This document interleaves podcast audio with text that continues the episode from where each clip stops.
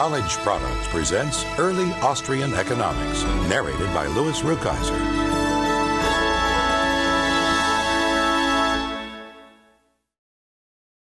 In 1871, a slender German language volume on economic theory was published.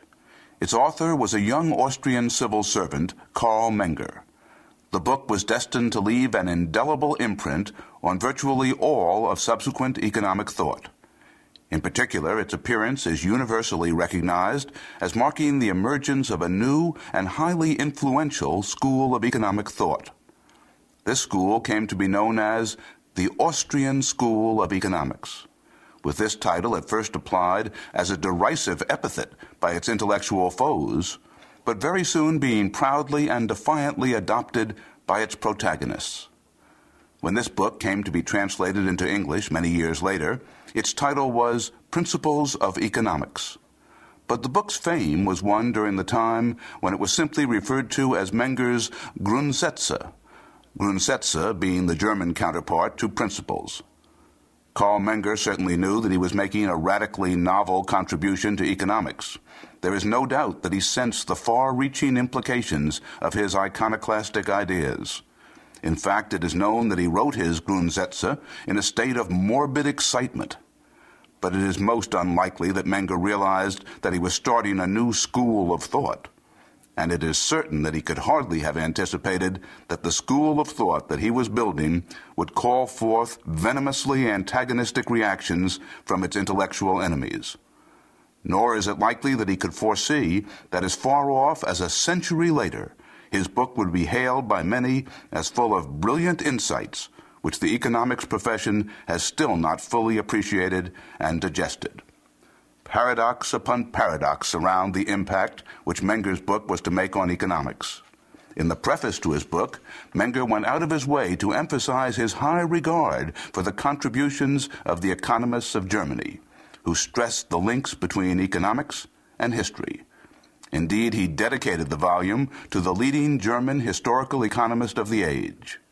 Yet within a few years, Menger's economics was to be the target of thundering denunciations and the bitterly scornful enmity of the German historical school to a degree that can surely have few parallels in intellectual history. Again, Menger wrote his book without having any ideological axe to grind. His book was the work of an austere scientist not that of the wild eyed social reformer or the toadying apologist for the status quo.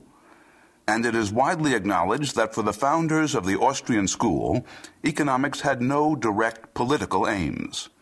Yet within a short time, the Austrians had earned pointed and highly critical attention for the ideological dynamite perceived to be embedded in their view of the world. Nikolai Bukharin, the brilliant Marxist theoretician who later was executed under Stalin, put it bluntly. It is well known that the most powerful opponent of Marxism is the Austrian school. Let us step back a little and consider the intellectual and historical background against which Menger's book and the fledgling Austrian school appeared. Among the most influential of the 20th century Austrian economists was Ludwig von Mises. Mises has pointed out that the term Austrian, as applied to Menger's economics by the German professors, was meant as a slur. We must bear in mind that Austria had been humiliatingly defeated by the Prussians in a lightning seven weeks war, culminating in 1866 in the Battle of Königgrätz.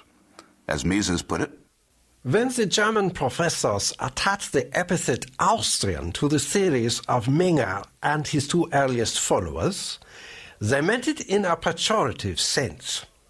After the Battle of Königgrätz, the qualification of a thing as Austrian always had such a coloration in Berlin. But the intended smear boomerang very soon, the designation the Austrian school was famous all over the world. To understand the sharp disagreement among the German language economists of Berlin and of Vienna, it will be helpful to take stock of the state of thinking about economics in 1871. For almost a century, economics have been dominated by the British economists, who have been called the classical school. This school was represented in particular by three celebrated names Adam Smith, famous for his Wealth of Nations, David Ricardo, who published The Principles of Political Economy and Taxation in 1817, and John Stuart Mill, whose Principles of Political Economy appeared in 1848. The classical school offered a view of capitalism based on highly abstract theorizing. This classical theory saw the economics of a society as dominated almost exclusively by the physical constraints under which that society operates. Interestingly enough, much of this same theoretical perspective was later to form the basis of Marxism. For Marxism, however, this classical perspective would lead to a decidedly negative judgment of the capitalist system.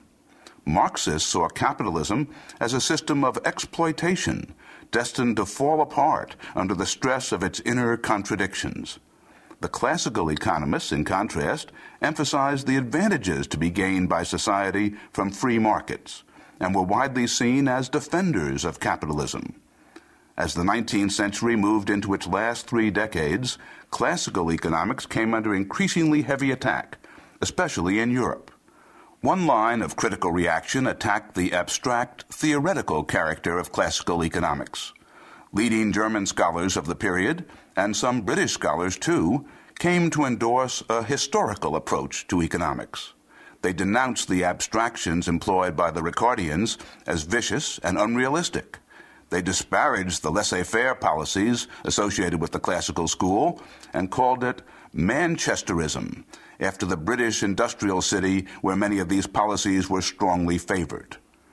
These economists of the German historical school became famous as advocates of state regulation of the economy, as proponents of aggressive social welfare programs.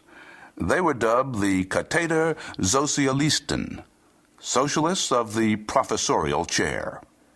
Menger led an entirely different line of reaction against the classical school of economics he emphatically endorsed a thoroughly theoretical approach. In fact, Menger spearheaded a powerful attack on the German historical school that was to turn into a bitter dispute. Where Menger parted with the classical economists was in the content of his theory. As one historian of thought has put it, it is generally agreed that Carl Menger's Grundsätze der Volkswirtschaftslehre, published in 1871, turned economic theory on its head. Yet Austrians were not the only theorists of the 1870s to reject classical economics. In the same year that Menger published his Grundsätze, a British economist, William Stanley Jevons, published his book, Theory of Political Economy. Three years later, a French pioneer mathematical economist, Léon Walras, published his work, Éléments d'économie politique pure. All three books were written independently with each author unaware of the others. Yet many later historians believe that these three attempts to revolutionize economic theory displayed a fundamental unity. These historians term this epoch in economics the marginal utility revolution. What do economists mean by this forbidding term, marginal utility? And why was this idea so revolutionary? Well, first we ought to take note that although these authors did indeed share a common emphasis on marginal utility, one recent historian has found it necessary to challenge the conventional wisdom on this subject by calling for the dehomogenization of Walras, Jevons, and Menger, to separate their work into three distinct points of view. All this begins to sound complicated. It is. Let's review some of the issues and paradoxes that need to be explored. We have seen that Austrian economics was the arch enemy of Marxism, and yet can fairly claim to be politically neutral. Austrian economics was initially dismissed and disparaged, and it yet came to occupy a central role in pre World War I economics. We have seen that the Austrian Menger was linked to the British Jevons and the French Walras, yet he is held to be the pioneer of an entirely unique approach. Some of these paradoxes can perhaps be succinctly presented by listening to two apparently contradictory statements by Ludwig von Mises.